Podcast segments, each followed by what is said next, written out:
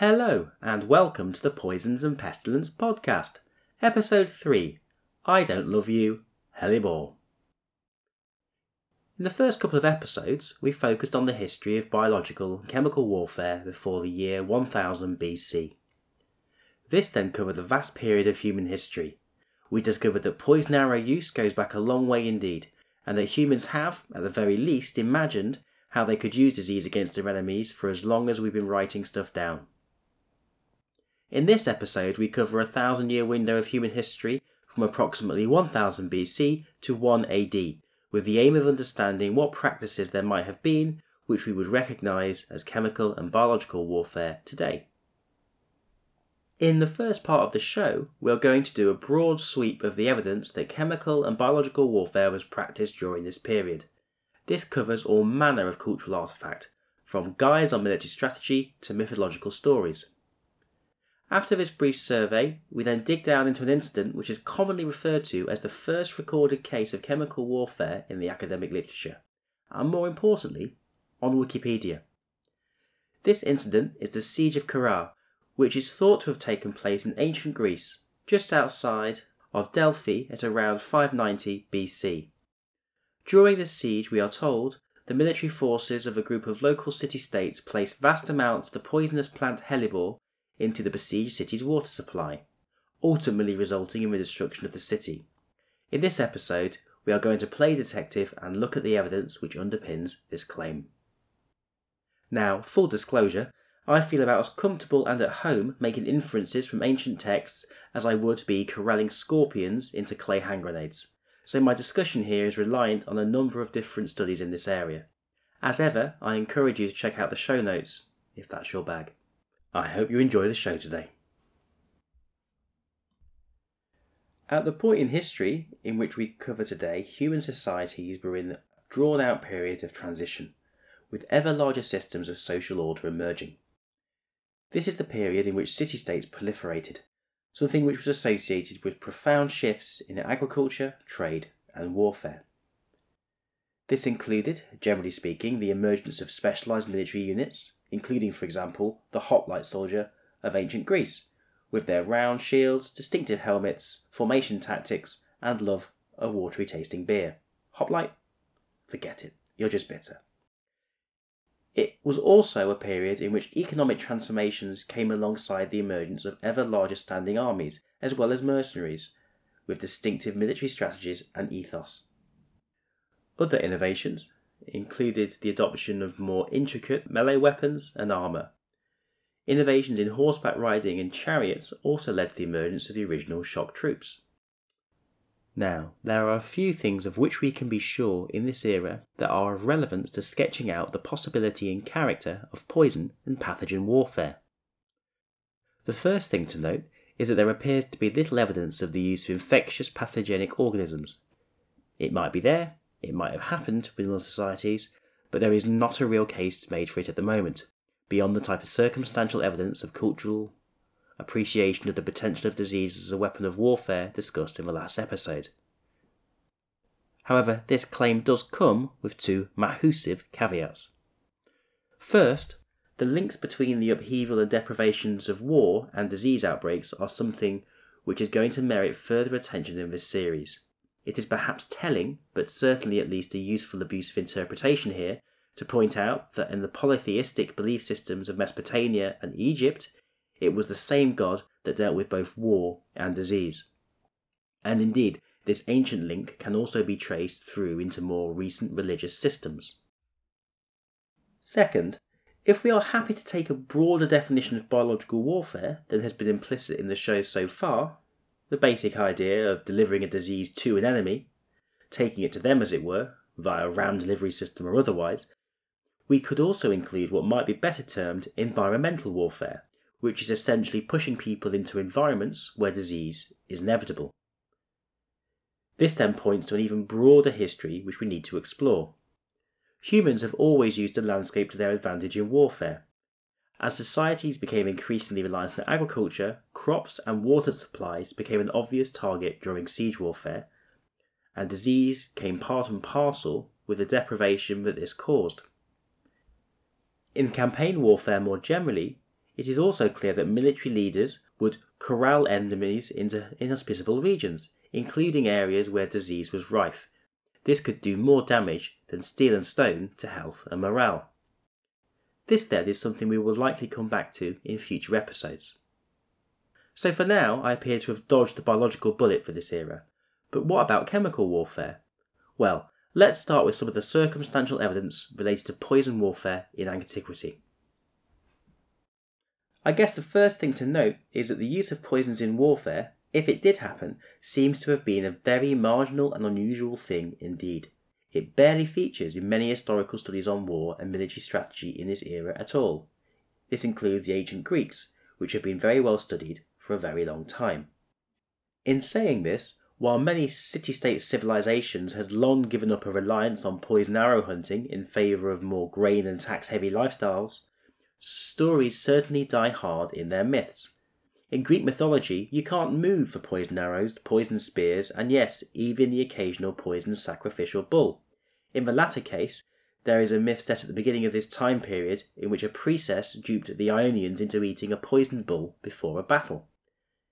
It also seems that stories from frontiers filtered back to the metropolis, with several peoples apparently continuing to employ such weapons in warfare, much, it seems, to the chagrin of chroniclers and theologians in this period.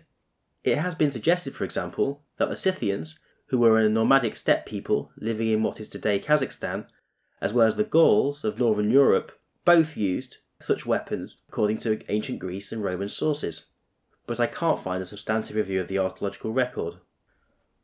In India, too, poison arrows are referred to in at least one contemporary military strategy document, and are also given a bad rap in the ancient Hindu laws of Manu, which is a sacred text which comes from this period. Indeed, this is commonly cited as the earliest written prohibition of poisoned projectiles. Ancient societies were, of course, also no strangers to more discreet forms of poisoning. Such knowledge was intricately linked with the use of medicinal plants and the treatment of venomous insect and animal stings and bites. Poisoning is prevalent in the mythologies of this era across time and place. This period even gave rise to the so called Poison King, Mithridates. Mithridates was born in the 2nd century BC in northeastern Turkey. He ruled a small empire and spent most of his life fighting the Romans. He had many enemies and was particularly worried about the prospect of being poisoned, something which is unsurprising considering his family history. This was a fear which drove him to investigate poisons and antidotes to the extent that he is referred to by some as the first toxicologist in history. The knowledge we have about the Poison King is thanks in no small part to the fact that his archives were taken to Rome and translated into Latin after his death. I am yet to read upon this guy properly, who is covered in another book, by the way, by Adrienne Mayor, but it is fair to say, at the very least, that he had some rather odd interests. But alas, for now, we have to leave him to his tinkering with universal antidotes, metallic poison testing cups, and his preoccupations with hemlock munching ducks and mad honey, as we turn to a key landmark in the history of chemical warfare, the fall of the ancient Greek city of Cirrha, which is commonly referred to as the first incident of chemical warfare in recorded history. In the rest of the show, we are going to try and find out how sure we can be if it actually happened. Spoiler alert, it's complicated. And having spent a few too many evenings looking at this, I am certainly interested to hear what your views on this story are. So, this story centres on a place called Delphi in ancient Greece, whose ruins you can still visit today. A curiosity of the ancient Greek city state system was a number of sanctuary cities which acted as religious, cultural, and business centres.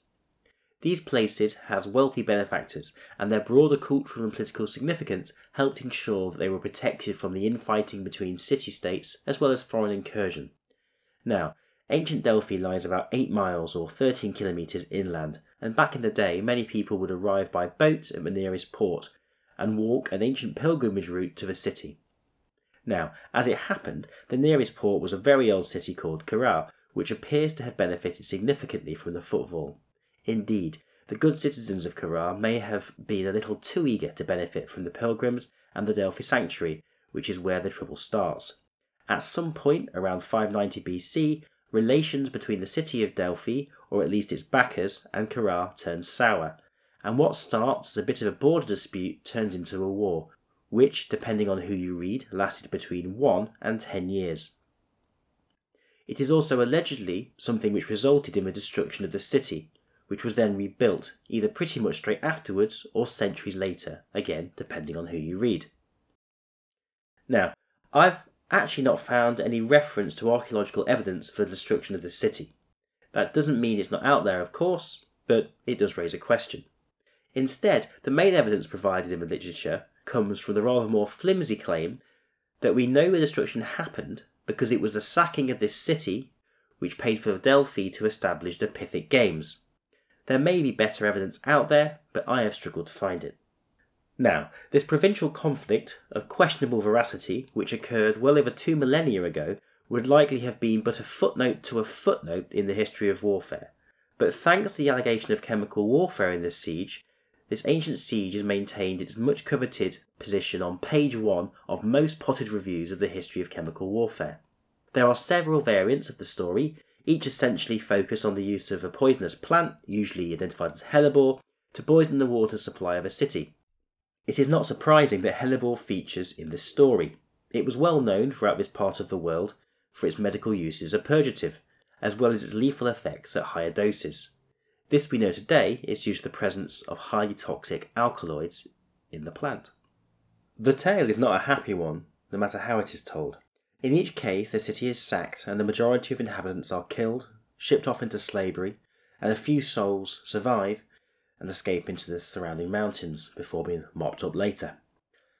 Niche as this subject is, there have only been a handful of studies that have looked at the broader conflict that this incident is allegedly part of, and indeed, among these scholars, there is disagreement if the conflict, commonly referred to as the First Sacred War, ever even happened.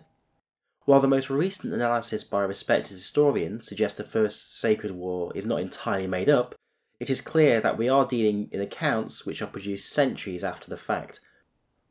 One version of the story is written around 600 years after the event, in the 1st century AD. In this case, the poisoning was attributed to Cleisthenes of Sicyon, the commander of the siege, who allegedly cut the water pipes leading to the town and then turned them on again a few days later after adding hellebore to the pipes. In another source, which comes from a hundred years later or so after this, in the second century AD, a different general advises the allies to gather a great quantity of hellebore from a nearby city and mix it with water, something which it is claimed helped the attackers overcome the city. This is accompanied by a further source from the same century, around 150 AD, which suggests the watercourse to Cirrha was diverted, and the Cirrha population was forced to rely on rainwater and wells. The river was then poisoned with hellebore and redirected back to the city, with foreseeable consequences. The fourth source, of dubious origins, has been dated by some to be almost contemporaneous with the event by ancient historical standards coming only a hundred years or so after the event is claimed to have taken place. The source is a political speech attributed to the famous medical practitioner Thessalus, which it is claimed was given around 450 to 500 BC. So far, so good. The problem is that scholars have felt that something is not quite right with this attribution for decades. The style is wrong, and it feels like it comes from a different writer in a much later era. Indeed, recent scholarship argues quite convincingly that this text is in fact wrongly ascribed to Thessalus, and that a later production date is much more likely.